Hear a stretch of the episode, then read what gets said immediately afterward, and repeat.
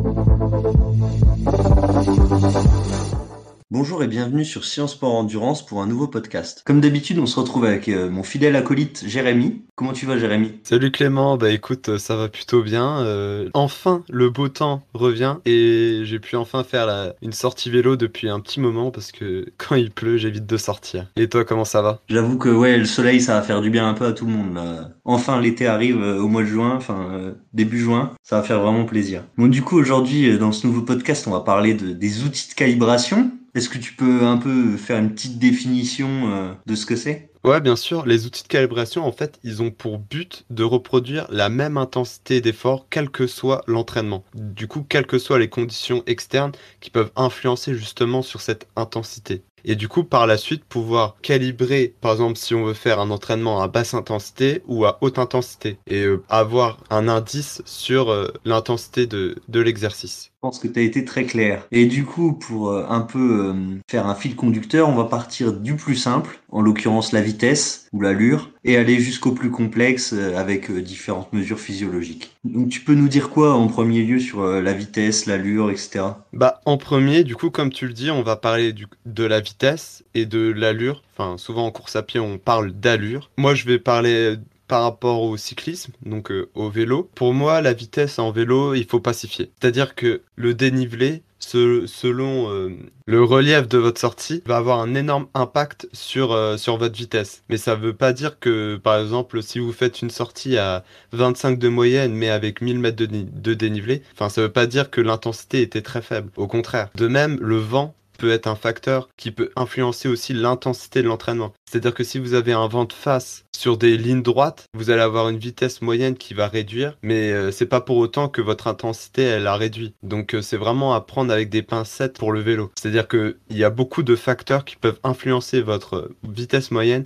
sans pour autant réduire ou dire que votre intensité n'a pas changé. Et toi, Clément, est-ce que qu'est-ce que tu peux nous dire par rapport à cette allure ou vitesse? Bah, et là justement, tu parlais de vitesse moyenne, mais c'est pareil pour en soi la vitesse instantanée. Ça, paraîtrait ridicule un peu de se dire euh, qu'on va faire une, séance de fractionner entre guillemets en disant euh, euh, bon là je vais faire euh, 10 minutes à 40 km heure alors que s'il faut au milieu du parcours il y aura une côte, une descente, un stop, un rond-point, du vent de face, du vent de dos qui vont rendre la vitesse comme une valeur pas du tout utilisable. À l'inverse, dans course à pied par exemple, où la vitesse peut être un bon indicateur pour s'entraîner à condition qu'elle soit fiable. Notamment, on pense à euh, les montres GPS euh, avec des, des pertes de signal euh, qui peuvent être soit en ville avec les, les bâtiments, soit, soit sous les arbres, etc. Et, notamment, et même dans les virages. Donc ça peut être quelque chose qui qui peut être utilisé en course à pied. Mais euh, toutefois, faut bien garder en tête que la valeur, elle est à prendre avec des pincettes. Après, je sais pas si toi en aviron, euh, vous servez de la vitesse. Ouais, exactement. Du coup, euh, pour parler de l'aviron, ouais, la vitesse, on s'en sert, mais que lorsqu'on rame sur le même bassin. C'est-à-dire que quand vous allez changer de bassin, de lieu d'entraînement, il y a beaucoup de paramètres qui vont faire euh, varier votre vitesse. Donc, par exemple, une pro- la profondeur du bassin. Plus le bassin sera profond, plus votre, vitesse sera élevée. Plus l'eau sera chaude, plus votre vitesse, pareil, sera élevée. Et le vent aussi a, une influence sur la vitesse. Mais euh, je pense que la vitesse en avion est quand même moins impactée par, par l'environnement. C'est pour ça que je pense qu'il faut quand même prendre d'autres valeurs euh, en considération pour calibrer l'entraînement, pas exclusivement la vitesse. Oui, c'est ce qu'on va voir après justement.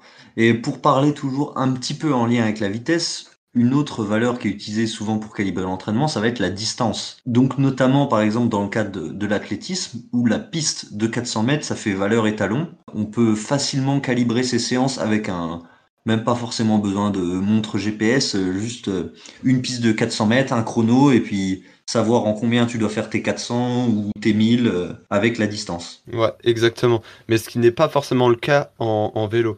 C'est-à-dire qu'en vélo, on, euh, ça va être très rare de, de trouver un, un terrain, enfin un parcours où euh, chaque kilomètre, chaque mètre sera quasi identique. Donc c'est vraiment une valeur à ne pas forcément prendre en compte pour calibrer l'entraînement, à mon sens en tout cas. Oui, le seul fois où on va parler réellement de distance peut-être en vélo, ça va être quand euh, euh, on va dire euh, aujourd'hui j'ai une sortie par exemple de 100 km en endurance à faire ou de 150 en endurance.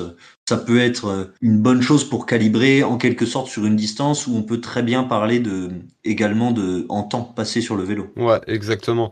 Surtout euh, pour l'endurance fondamentale. C'est sans doute la seule intensité avec laquelle on peut calibrer, euh, enfin, avec laquelle la distance peut être utilisée pour calibrer l'entraînement. C'est la même chose en aviron, généralement. C'est quand on fait des longues sorties qu'on utilise la distance. Après, c'est possible aussi de faire des, des 500 mètres et, et des 1000 mètres etc. Donc, euh, donc c'est à prendre aussi avec des pincettes, je pense, en aviron, mais c'est très utilisé aussi. Ouais, et la distance, après, euh, au même titre qu'en athlétisme avec la distance de la piste, c'est également ce qui est pris en compte euh, en natation avec les bassins de 25 ou de 50, puisque de toute façon c'est un peu compliqué pour un nageur de, de lire d'autres valeurs quand il nage. Ouais, tu fais bien de le dire, en natation, ce qui, a, ce qui est intéressant, c'est que l'espace est très fermé, c'est-à-dire qu'il y a très peu d'incertitudes, on connaît déjà tout exclusivement en, piscine, c'est-à-dire que la distance ne va pas changer, euh, les conditions non plus. Donc euh, ça, c'est un terrain favorable aux, calibrations euh, d'entraînement. Cependant, pour l'eau libre, là, ça devient déjà un peu plus dérangeant parce que déjà pour avoir une distance en eau libre, c'est quasi impossible. C'est-à-dire que on va quasi jamais droit. Euh, les montres GPS sont pas forcément ultra ultra précises en natation. Pour ma part, je pense que en, eau libre, la seule euh, donnée qu'on pourrait vraiment avoir, c'est surtout euh, le nombre de la fréquence de, bras, de coups de bras. Et du coup, le GPS, même si c'est pas forcément, comme je l'ai dit, une valeur ultra sûre en natation. Ouais. Et donc pour passer sur des valeurs un peu plus scientifiques, on va parler en premier de ce que tout le monde connaît, qui est un outil qui est utilisé depuis maintenant euh, plus de 20 ans, la fréquence cardiaque. Donc tu peux un peu nous dire euh, avec quoi on la mesure déjà? Ouais, bien sûr. Du coup, bah, la fréquence cardiaque, on peut la mesurer avec plusieurs outils, avec une ceinture de fréquence cardiaque classique de la marque Polar, Garmin. Il y en a même une de la marque Decathlon, si je dis pas de bêtises. Enfin, il y a beaucoup de marques qui proposent ce genre de, d'outils. Après, c'est possible aussi de, mesurer la fréquence cardiaque avec une montre au poignet, avec lumière pulsée. Et enfin, ça existe aussi euh, des brassards, donc OH1, que confectionne euh, Polar, qui permet aussi de, mesurer la fréquence cardiaque euh, au niveau du biceps et il y a d'autres outils encore qui se développent. Par exemple, euh, personnellement, j'ai des écouteurs Jabra qui permettent également de mesurer la fréquence cardiaque. Et euh, j'imagine qu'il y a d'autres outils euh, que qu'on cite pas forcément, mais qui, sont disponibles. Quoi. Ouais, la fréquence cardiaque, c'est vrai que c'est quelque chose qui est utilisé par quasi tous les sportifs maintenant. Par contre, ce qui n'est pas forcément pris en compte tout le temps, c'est que la valeur de fréquence cardiaque, elle va être très variable suivant tous les paramètres extérieurs à l'entraînement suivant s'il fait plus chaud, plus froid, également ce qu'on a mangé avant ou si on n'a pas mangé. Par exemple, personnellement, euh, je peux voir que en footing, euh, si je vais à H20 le matin ou, ou l'après-midi après avoir mangé un petit truc, euh, je peux avoir euh, pour la même vitesse 20 voire 25 euh, battements de différence. Ouais, exactement. Comme tu le dis, la fatigue également va, faire varier la fréquence cardiaque parce que, comme on le sait, en fait, la, fréquence cardiaque, elle est régulée par le système nerveux autonome, donc euh, parasympathique et du système sympathique. Donc l'un augmente la fréquence cardiaque et l'autre la diminue. Et il existe différents types de fatigue qui vont euh, intervenir et qui vont soit euh, faire monter rapidement la fréquence cardiaque ou au contraire ne jamais la faire monter. Et euh, par exemple, pour un type de fatigue où la fréquence cardiaque ne monte pas, si vous faites un entraînement intense et que votre fréquence cardiaque, elle dépasse pas, je, dis un exemple, hein, les 160 BPM, ça veut pas dire que votre séance n'est pas intense. C'est juste que votre corps permet pas de faire euh, monter la fréquence cardiaque et c'est pas pour autant que l'intensité est faible. L'intensité justement euh, ressentie est souvent euh, très forte. Et c'est la même chose en contrepartie, c'est-à-dire que si vous avez une fatigue qui fait monter beaucoup plus votre fréquence cardiaque, vous allez avoir une valeur qui va vous donner une intensité forte, alors qu'en réalité, bah, si vous prenez, prenez un RPE, donc un, le ressenti de l'intensité, bah, ça va être très simple au final. Donc c'est vraiment une variable à prendre avec des pincettes, la fréquence cardiaque. Parce que de base, déjà, euh, ça repose sur euh, le fait que, sur l'hypothèse que, la, fréquence cardiaque, en fait, elle est euh, proportionnelle à la, consommation d'oxygène. C'est-à-dire que quand votre fréquence cardiaque va augmenter votre consommation d'oxygène également, ce qui est un indice d'intensité, de, c'est-à-dire que plus vous consommez d'oxygène, plus l'intensité euh, de, l'exercice euh, est, est, haute. Sauf que il s'est avéré dans plusieurs études, que en fait la fréquence cardiaque elle n'a pas forcément une relation parfaite avec la VO2. C'est-à-dire que votre fréquence cardiaque elle peut monter beaucoup et votre consommation d'oxygène au final elle monte pas tant que ça. Et euh, du coup ça reflète reflète pas forcément euh, l'intensité réelle de, que vous êtes en train de, réaliser. De plus en fait ça, ça repose aussi sur le euh, le débit sanguin. Donc en fait le débit sanguin c'est la quantité de sang qui euh, circule dans votre corps par minute. Et cette euh, valeur, elle peut être euh, calculée en multipliant votre fréquence cardiaque avec le volume de sang éjecté. Et avec ça, vous allez avoir le débit sanguin.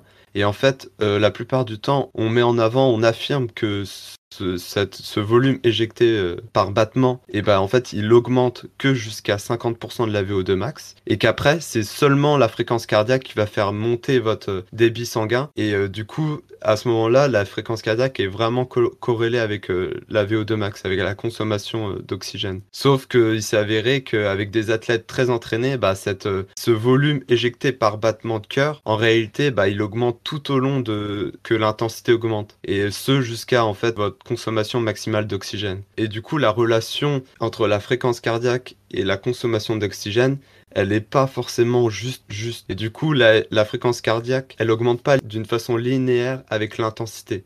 C'est pour ça qu'il faut vraiment prendre avec des pincettes. C'est un bon indice, je trouve, la fréquence cardiaque, sur euh, l'intensité, mais pas forcément vraiment euh, linéairement. C'est-à-dire que si vous montez de 10 battements, et eh bah des fois, euh, ça veut pas dire que votre intensité a augmenté beaucoup, ou au contraire, ça peut, chez certaines personnes, dire que l'intensité a beaucoup augmenté. Donc c'est vraiment à individualiser et à prendre avec des pincettes. Ouais, c'est clairement une valeur qui est tout le temps à croiser avec les sensations. De toute façon, dans l'entraînement, les sensations doivent quand même la plupart du temps être au cœur de la, planification, de la gestion de l'intensité euh, et tout ce qui va être euh, dans l'entraînement. Et pour en revenir à la fréquence cardiaque, on peut, pour moi, c'est vraiment l'idéal de l'utiliser notamment pour faire de l'endurance, où on va pouvoir euh, rester sous le seuil 1 tout le temps et voire plus bas pour faire de l'endurance fondamentale, où il y aura quand même peu de dérives cardiaques, et ce qui va nous permettre de, suivre euh, tout au long d'un footing euh, des valeurs plutôt, plutôt linéaires. Exactement, parce que comme tu le dis, pour les, euh, les séances d'intensité euh, faible, à ce moment-là, la fréquence cardiaque est ultra importante. C'est là où, là où elle, euh, elle reflète le plus l'intensité en fait de, de l'exercice par rapport à des intensités hautes. Donc comme tu dis, je pense que oui, c'est, c'est le moment où il faut le, le, le plus l'utiliser. C'est un peu compliqué, mais si vous avez envie que qu'on fasse exclusivement une, un podcast ou une vidéo sur le sujet, donc uniquement sur la fréquence cardiaque, N'hésitez pas à nous le dire en commentaire et, on, fera ça. Ouais, parce que c'est sûr qu'il y aurait beaucoup à dire sur le sujet.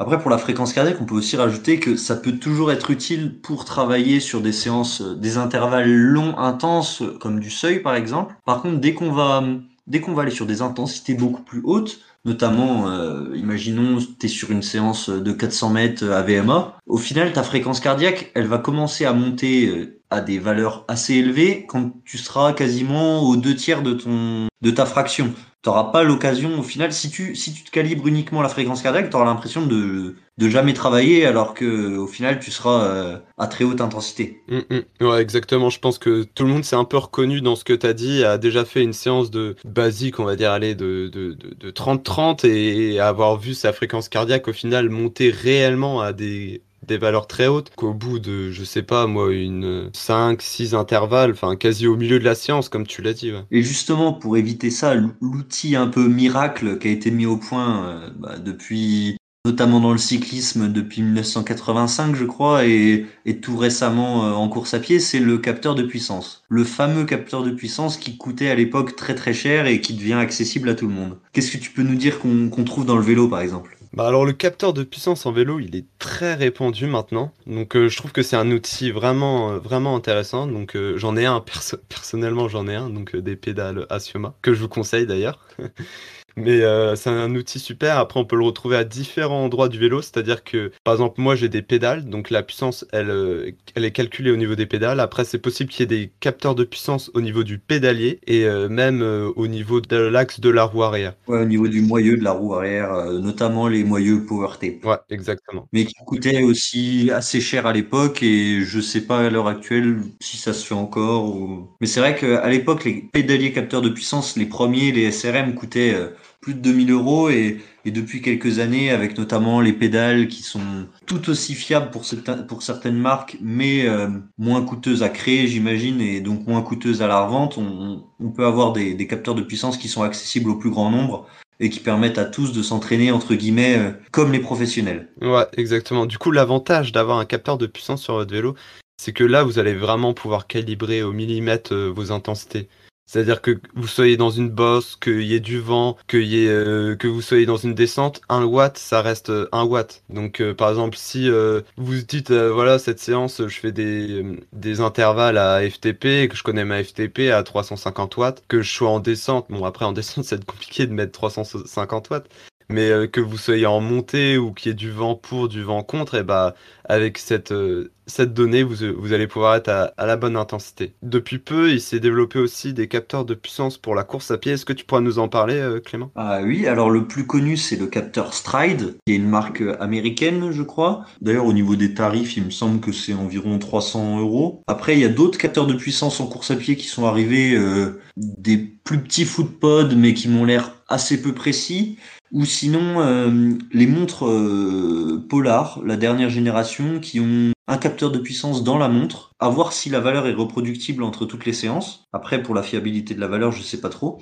Mais donc pour parler du capteur, euh, du capteur Stride, euh, il apporte des valeurs qui peuvent être assez intéressantes, cependant, euh, il a toujours pas été validé scientifiquement à l'heure actuelle. Ce qui a été mis en avant notamment par un article assez intéressant de Anaël Aubry sur le site Le Papa Info, d'ailleurs on mettra en description. Au final, les valeurs de puissance, contrairement au cyclisme où ça représente uniquement la charge externe, en course à pied, les valeurs, de puissance, elles vont être très dépendantes de, des, variations au niveau de la consommation énergétique, euh, de l'économie de course, euh, de la restitution de l'énergie qui est emmagasinée par les tendons, euh, du fait de, des différences, notamment par exemple cinématiques entre entre le fait de courir face au vent, le fait de courir en côte. Ce qui semble être le cas, c'est que 350 watts sur le plat, ça va pas être égal à force, enfin égal à après il y a certainement ça se rapproche mais pas être parfaitement égal avec 350 watts en côte donc c'est euh, quelque chose qui va être encore à, mesurer dans l'avenir pour savoir si c'est réellement efficace mais je pense que ça peut être quand même un bon outil euh, pour se rapprocher des intensités euh, notamment si demain tu prévois une séance de seuil, euh, imaginons ton seuil à 3,30 au kilomètre, euh, t'es le long d'un canal où t'as vent de face sur une partie et vent de dos au retour, ça va pouvoir te permettre de d'affiner un peu tes allures et de savoir à quelle vitesse tu dois être. Je pense que l'intérêt ça va être de croiser avec toutes les données. C'est là où ça peut être intéressant d'avoir à la fois la fréquence cardiaque, la vitesse, la puissance au niveau du footpod et ça croiser tout, ça peut permettre de de te rapprocher vraiment de ton allure seuil sans forcément être à la vitesse parfaite qui a été mesurée sur piste ou sur tapis. Tout en croisant aussi avec tes, tes sensations euh, et, l'intensité perçue, bien sûr. C'est super important, de, comme tu le dis, de, croiser les informations pour, euh, pour avoir euh, bah, l'information la plus juste. Et du coup, pour revenir à, à cette notion de puissance, en aviron, il existe des capteurs de puissance qu'on peut mettre sur les bateaux. Après, personnellement, j'en ai jamais utilisé. J'ai jamais eu trop de retours par rapport à ça, enfin de parler avec des personnes qui l'ont utilisé. Donc je sais pas si les données sont extrêmement euh, précises, euh, reproductibles et répétables. J'en ai aucune idée. Après, euh, c'est possible aussi de travailler à la puissance sur le rameur, donc le rameur en salle, l'ergomètre. Euh, à mon sens, il n'y a pas assez de personnes qui, qui, euh, qui, travaillent avec cette valeur sur le rameur. La plupart du temps, on travaille avec le temps aux 500 mètres, qui est pour moi euh, un peu une erreur, entre guillemets. Parce que souvent, on dit, ouais, euh, j'ai poussé deux secondes de mieux aux 500 mètres, c'est trop bien. Par exemple, je sais pas, on est à 2 minutes aux 500 mètres, et là, d'un coup, on passe de 1 minute 58 aux 500 mètres, on est content. Et par exemple, quand on passe de 1,40 à une 38 aux 500 mètres, on se dit oh pareil, euh, c'est la même chose, c'est trop bien. Alors que euh, il y a une grosse différence en fait. C'est-à-dire que gagner 2 secondes aux 500 mètres quand vous êtes à 2 minutes aux 500 mètres, c'est pas la même chose que gagner 2 secondes euh, quand vous êtes à 1,40 aux 500 mètres. Ce sera pas le même nombre de watts. C'est-à-dire que l'intensité pour gagner 2 secondes quand vous êtes déjà à, 1 minute 30 ou 1 minute 40 aux 500 mètres, elle sera beaucoup plus élevée. Enfin, elle sera plus élevée que gagner 2 secondes lorsque vous êtes à 2 minutes aux 500 mètres. Donc pour moi, c'est beaucoup plus précis de, travailler au watt, même si c'est aussi possible de, travailler autant au 500. Oui, je suis d'accord avec toi, parce que dans tous les cas, à vitesse plus élevée, ça va être beaucoup plus difficile et beaucoup plus coûteux énergiquement, énergétiquement de gagner du, temps. Et euh, d'ailleurs, si on peut dire un, petit conseil, euh, si jamais en compétition vous souhaitez gagner du temps, euh, le, le, plus facile et énergétiquement euh, pour gagner du temps, ça va être de le faire là où la vitesse est la plus faible. Notamment en vélo par exemple. Si vous roulez, euh, imaginons sur le plat euh, avec du vent à 40 km heure, ça va être quand même un effort pour passer à 41-42 km heure. Alors que, par exemple, si dans une côte vous êtes à 20 km heure, ça va être plus facile de passer à 22. Et par rapport à la puissance, il y a un truc, moi, qui me, que je trouve très intéressant, enfin, que j'aimerais bien pouvoir un jour travailler sur le sujet, serait de, réussir à croiser les données de puissance entre les sports. De savoir par exemple, chez un triathlète, est-ce que si tu euh, un seuil, donc euh, un FTP à 350 watts en vélo, est-ce que dans le cadre bien sûr où le stride serait validé, euh, qu'on serait sûr des données, etc., est-ce que ton, ton seuil serait sensiblement égal en nombre de watts?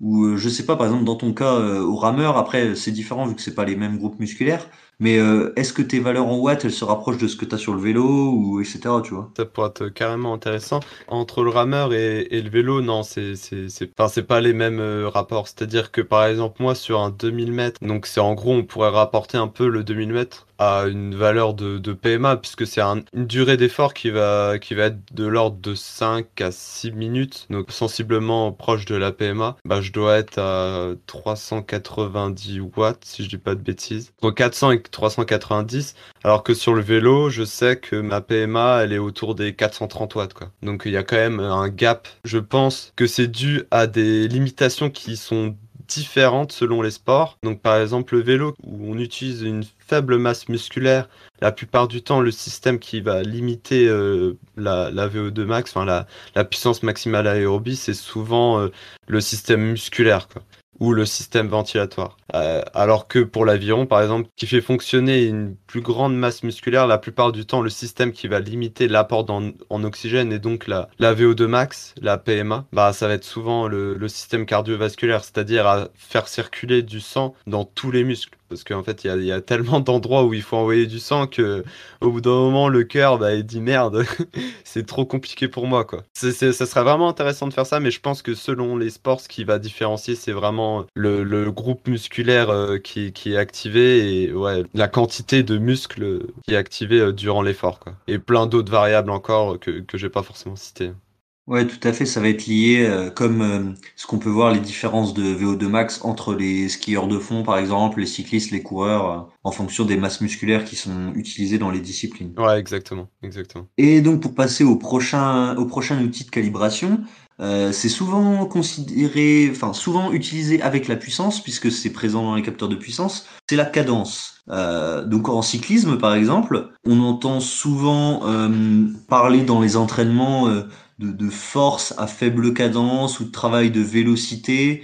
Euh, est-ce que tu peux nous en dire un peu plus là-dessus? Ouais, bien sûr, bien sûr. Souvent, du coup, bah, en cyclisme, on va faire varier la cadence pour recruter en fait euh, différents types de fibres musculaires. C'est-à-dire qu'à une euh, puissance constante, si vous effectuez cet entraînement à une cadence faible, bah, vous allez recruter des fibres rapides qui va engendrer différentes adaptations et jouer plus sur la notion de force pour développer la puissance. Parce que comme on le rappelle, la puissance, c'est la force fois euh, la vitesse. Et au contraire, si vous réalisez l'exercice à la même puissance mais avec une cadence très élevée, et bah à ce moment-là, vous allez peut-être jouer plus sur la notion de vitesse. Mais attention, les cadences à utiliser pour ce genre d'entraînement, c'est vraiment, euh, par exemple pour la force, c'est des cadences de l'ordre de 50 RPM quoi. Et la, la vitesse, c'est des cadences de l'ordre de 100 voire même 110 RPM. Après, je peux en parler un peu plus par rapport à, si vous voulez, j'ai réalisé un, mémoire de recherche l'année dernière où j'ai pu émettre une conclusion et celle-ci était que utiliser une fréquence de, pédalage élevée, en fait, elle va réduire l'apparition de fatigue neuromusculaire, enfin l'apparition de fatigue en général. C'est-à-dire qu'il vaut mieux privilégier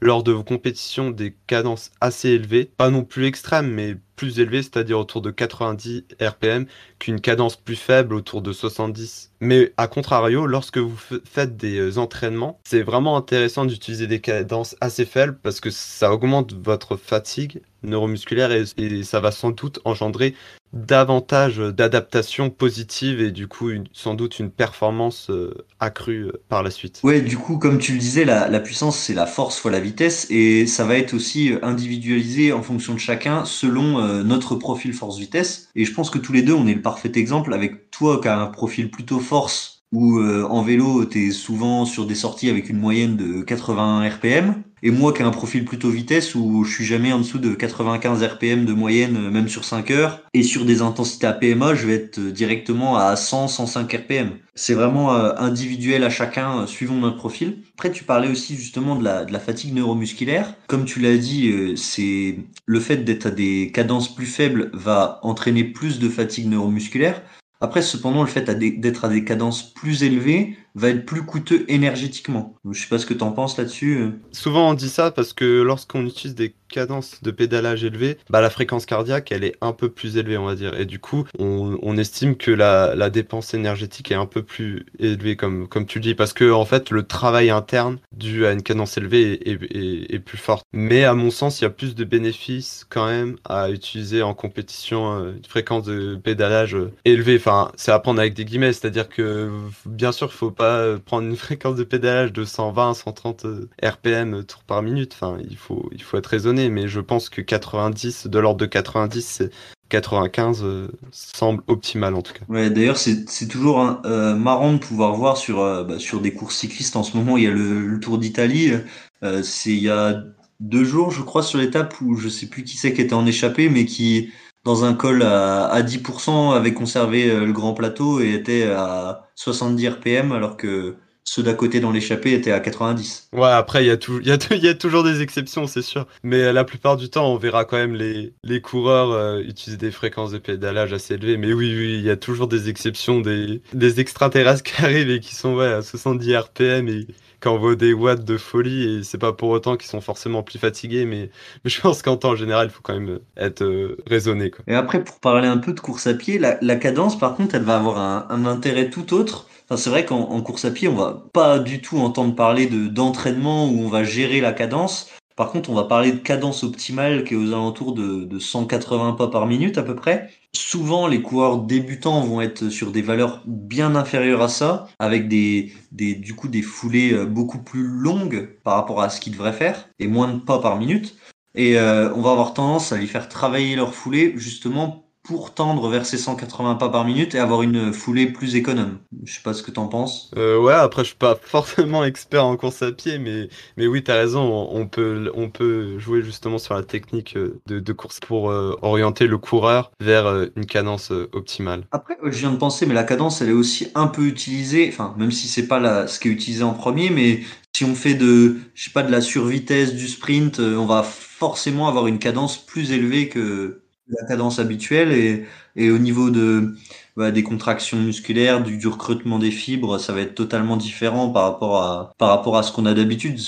En soi, le but est le même, mais c'est pas directement dit qu'on travaille sur la cadence. Et en aviron, vous utilisez la cadence? Ouais, bah tu fais bien de le dire parce que en aviron, on utilise quand même pas mal la cadence. C'est-à-dire que la plupart du temps, pour les entraînements de basse intensité, là où on va essayer de, travailler sa technique et de, travailler sur son endurance, on va souvent adopter des cadences de l'ordre de 16 coups par minute, enfin de l'ordre entre 16 et 20 coups par minute, la plupart du temps ça reste quand même 18. Mais euh, lorsqu'on va faire des intensités plus élevées, la plupart du temps on va augmenter la cadence pour euh, pas forcément mettre trop de force. Parce que comme, on, comme j'ai dit, enfin je répète, la puissance c'est toujours la force multiplié par la vitesse et la cadence en fait ça représente euh, la vitesse. Et plus vous allez utiliser une, cadence faible, plus il va falloir euh, bah, mettre beaucoup de force pour développer une grosse puissance. Et euh, justement par rapport à cette cadence, après par rapport à une course, donc une, une course de 2000 mètres en aviron, euh, ce qu'on voit de plus en plus maintenant, c'est que ceux qui gagnent, bah, c'est souvent ceux qui mettent euh, énormément de cadence. Ils mettent beaucoup, beaucoup de cadence, que ce soit le rameur ou autre, parce que euh, du coup, on n'est pas obligé de mettre beaucoup de force à chaque coup. Et à mon sens, c'est ce qui semble le plus optimal. Après, mettre une grosse cadence en aviron, bah, ça fait monter, bah, comme tu le dis, comme en vélo, ça fait monter beaucoup le, le côté cardiovasculaire, ça, ça fait monter beaucoup la fréquence cardiaque et il faut pouvoir l'assumer, quoi. Et justement, la plupart du temps, les, les, les rameurs qui sont très peu endurants, enfin qui ont une capacité cardiaque assez faible, bah ils vont utiliser une cadence assez faible parce qu'ils sont pas capables d'assumer une grosse une grosse cadence et du coup ils jouent beaucoup sur la force. Mais à mon sens, les, les meilleurs rameurs, enfin ceux qui gagnent en tout cas, ils, ils, ont une cadence autour de 38, je dirais, entre 38 et 40 coups par minute. Après ça va dépendre du bateau. Plus le bateau est long, plus c'est simple de monter la cadence. Plus le bateau est court, plus c'est un peu plus compliqué de monter la cadence. Mais à mon sens, le plus optimal reste une cadence euh, relativement élevée, tout en ayant un geste toujours très long. Même si maintenant on voit que les, les rameurs les plus grands, donc ceux qui font plus de 2 mètres. Ils ont tendance même à ramer en trois quarts coulisses, c'est-à-dire à pas faire des coups complètement entiers euh, au détriment euh, d'une longueur de coup, mais pour augmenter leur cadence, euh, enfin pour avoir une, cadence très élevée. en quelque sorte, la cadence est devenue un réel facteur de performance. À mon sens, ouais. Après, c'est sûr que rester technique avec une cadence très élevée, c'est quand même beaucoup plus dur que ramer à 30 coups par minute. Là, c'est sûr que c'est plus simple d'être propre. Et c'est pour ça que tout le monde n'utilise pas forcément aussi une cadence très élevée. Du coup, maintenant qu'on a parlé des, outils de calibration les plus, connus, en quelque sorte, on va, parler un peu de, sujets qui sortent un peu de l'ordinaire. Euh, donc, dans le premier cas, le, le VO2 max. Euh, est-ce que tu t'imagines, toi, parce que là actuellement, c'est utilisé, euh, les, analyses d'échange gazeux sont utilisées pour faire des tests, pour calibrer en amont, mais t'imagines, toi, par exemple, quelqu'un qui pourrait s'entraîner, je sais pas, un coureur à pied qui s'entraînerait sur la piste avec euh, un Metamax euh, portable tout, à toutes ces séances pour être sûr d'être au bon, à la bonne valeur et bien calibrer l'entraînement Ah non, je verrais pas ça. C'est un, instrument qui est beaucoup trop invasif. C'est-à-dire qu'il prend trop de place, il est trop gênant, etc.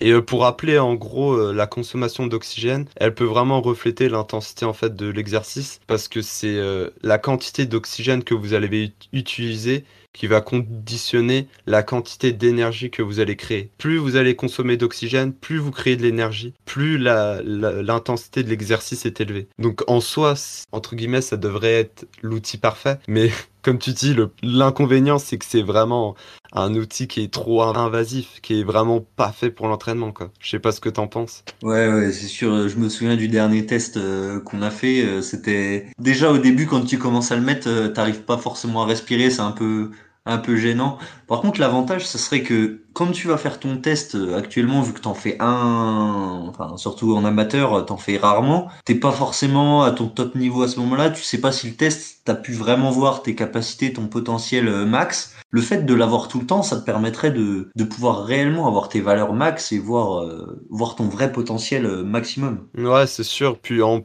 comme tu dis, la plupart du temps, c'est des tests qui sont réalisés en fait en laboratoire. Alors que, à mon sens, ce qui serait préférable, même si c'est plus dur justement pour que tout soit carré, que ce soit fait euh, sur le terrain. Et euh, le fait d'avoir un outil comme ça euh, tous les jours, c'est sûr que pour avoir beaucoup de données et être le plus précis possible, ça serait, ça serait le top. Ça serait le top. Ouais, mais malheureusement pas forcément envisageable. Et du coup, sur un autre outil, on en a parlé dans, notre podcast avec Hugo des lactates, euh, pour connaître ses seuils, ses intensités, etc. Qui, donc lui, il nous parlait de ça parce qu'il avait calibré en amont lors de tests et il savait à peu près la valeur de lactate à laquelle il était quand il courait. Mais t'imagines toi, par exemple, que euh, sur ta séance sur piste, euh, après chaque intervalle, ton entraîneur il te prenne les lactates et puis ils disent si t'es bien ou pas, ou je sais pas. Ah non, c'est pareil, ça serait un, peu compliqué. Après, en gros, pour, on fait un petit rappel quand même, le lactate, c'est une substance qui est créée en fait euh, lors de la dégradation du, du glucose, et plus l'intensité augmente, plus du lactate est créé. Sauf que quand on prend des mesures de lactate, en fait, c'est au niveau sanguin et c'est pas au niveau musculaire. C'est-à-dire qu'il y a une partie du lactate créé qui est, qui est utilisée par le muscle pour créer de l'énergie. Et en fait, euh, lorsque le muscle n'est plus capable d'utiliser tout le lactate créé, et ben en fait, il est envoyé dans le sang pour être utilisé par le cœur, euh, le cerveau, etc., d'autres organes. Et c'est vraiment que la quantité qui est envoyée dans le sang, c'est-à-dire qui est créé moins ce qui est consommé par le muscle. Donc euh, ça peut révéler euh, chez des athlètes par exemple euh, le fait que leur muscle n'est pas capable d'utiliser ce lactate ou bien par rapport à d'autres qui, qui est ultra performant pour utiliser ce, lactate. Du coup, il y aura vraiment des valeurs à individualiser selon les personnes. Mais sinon, la, la mesure est très invasive aussi, c'est-à-dire que on va vous piquer soit le doigt, soit l'oreille prendre une petite goutte de sang et euh, mesurer ce taux de lactate dans le sang. Et euh, ça reste assez contraignant. Après, c'est pas mal pour juste vérifier si on est vraiment dans les bonnes zones quand vous faites une grosse séance d'endurance ou autre. Mais c'est souvent des données qui sont utilisées pour les sportifs de, haut niveau. Ouais, je suis totalement d'accord avec toi. Et puis je pense que t'en aurais marre un peu de te faire piquer le doigt ou l'oreille euh, au bout d'un moment. Surtout si t'as, je sais pas, 20 fois 400 à faire ça doit être un peu ennuyant au bout d'un moment. Ouais, exactement. Et donc, on va terminer avec un appareil que toi tu connais bien puisque tu l'utilises actuellement, euh, le, Moxie. Donc déjà, est-ce que tu peux nous dire un peu ce que c'est? Ouais, je vais en parler. Bon, en fait, c'est avec mon stage de fin d'études, du coup de master 2, je réalise un mémoire de recherche en fait sur euh, les facteurs qui peuvent limiter euh, la consommation maximale d'oxygène, donc la création d'énergie. Donc c'est un outil en fait qui va permettre de mesurer l'oxygénation du muscle, d'observer l'oxygène qui, qui est amené jusqu'au muscle et l'oxygène qui est consommé en fait par le muscle. Et donc ça au niveau de, de pour l'utiliser à l'entraînement, toi tu penses que c'est c'est quelque chose qui est qui est facile à mettre en place ou un peu plus compliqué? Bah disons que c'est pas très invasif, on va dire. C'est-à-dire que c'est comme un espèce de gros patch que vous mettez sur la peau. Le problème c'est qu'il peut avoir plein d'interférences entre guillemets, c'est-à-dire que s'il bouge, euh, si vous avez un peu trop de graisse entre guillemets euh, sous-cutanée entre le muscle et la peau, ça peut brouiller un peu, on va dire, les, les données. Euh, après sinon, ça reste assez utile parce que on peut observer un peu des zones d'entraînement, c'est-à-dire que lorsque il y a un plateau qui, se met au niveau de la SMO2, donc c'est euh, ce qu'on appelle la saturation euh, en oxygène du muscle, donc c'est ce que le, le MOXIE mesure. Lorsqu'il y a un plateau, on peut, on peut dire qu'on est en endurance, euh, en endurance. Après, quand on voit que la courbe descend, c'est-à-dire qu'on consomme plus d'oxygène que pour l'instant que ce qu'on envoie dans le muscle, donc là on peut dire qu'on a déplacé, qu'on a dépassé le, seuil numéro 1. Et lorsqu'on qu'on observe un second plateau force que l'intensité augmente, bah là on peut dire qu'on est en, en seuil 2. Après, ça à prendre avec des pincettes. C'est une technologie qui est assez récente. Euh, il y a quand même pas mal de biais, à mon sens. Il faut vraiment euh, le coupler avec d'autres mesures pour que ça soit très, très intéressant. Après, c'est un outil, comme j'ai dit, qui est très peu invasif, à mon sens, qui peut être utilisé euh, assez facilement, qui donne des, données normalement reproductibles, répétables, mais quand même prendre avec des pincettes. Il y a des études qui, qui montrent que ça l'est pas forcément tout le temps, par exemple pour les fortes intensités. Mais pour les faibles intensités, ouais, ça, ça peut être intéressant de, calculer des zones d'entraînement et euh, en direct, c'est-à-dire que ça va s'adapter à l'environnement. C'est ça qui est bien aussi, contrairement à d'autres valeurs comme la puissance par exemple, qui va pas forcément être la même euh, selon euh, la chaleur, l'altitude, etc. C'est-à-dire, enfin, par exemple, votre puissance au, au, seuil, elle va changer selon l'environnement, sauf que votre capteur de puissance, eh ben, il va pas changer, quoi. Il va vous donner toujours les mêmes watts. Alors que le SMO2, justement, vu que ça ça mesure quelque chose euh, bah, directement au, au, sein de vos muscles. De base, la valeur va s'adapter selon l'environnement et va vous donner des zones d'entraînement euh, qu'il fasse chaud ou euh, que vous soyez en altitude différente justement par rapport à ces environnements qui impactent euh, la physiologie. Et donc ouais, c'est un outil qui est vraiment intéressant après euh, à prendre avec des pincettes vu que c'est ça reste assez récent quoi. Ouais, donc comme tu dis pour résumer, c'est intéressant, un peu récent donc euh, on sait pas encore vraiment si c'est hyper fiable sur le long terme par exemple et aussi si jamais vous êtes pas assez affûté, bah ça sert pas à grand-chose. Ouais, exactement, il y, a, y a quand même quelques biais après c'est un outil qui est, qui est vraiment intéressant. Enfin après je l'ai utilisé pour mon mémoire de recherche et j'ai eu quand même même pas mal de données très exploitables. Après, si jamais quelqu'un qui nous écoute a d'autres outils de calibration ou utilise d'autres choses justement pour s'entraîner, euh, n'hésitez pas à nous le dire en commentaire, nous envoyer un message ou quoi que ce soit. Ça nous intéresse toujours euh, de découvrir quelque chose euh, qu'on connaît pas ou qu'on n'a pas forcément pensé à parler aujourd'hui. Ouais, et puis si vous avez des questions sur ce qu'on a dit, n'hésitez pas à nous envoyer un message ou commenter.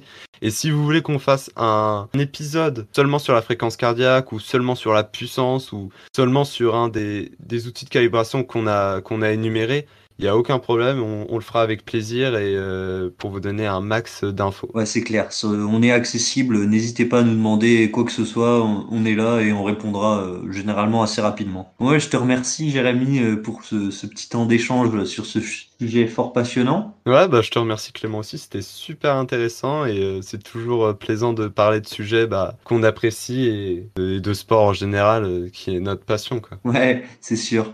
Bon allez, à la prochaine et puis salut à tous. Entraînez-vous bien. Ouais, salut. Merci aussi à tous ceux qui nous ont écoutés. Je vous rappelle que vous pouvez retrouver tous nos podcasts sur Apple Podcast et Spotify et en vidéo sur YouTube et Instagram. Et pour les infographies sur les sciences du sport, c'est sur Instagram que ça se passe. Allez, salut et entraînez-vous.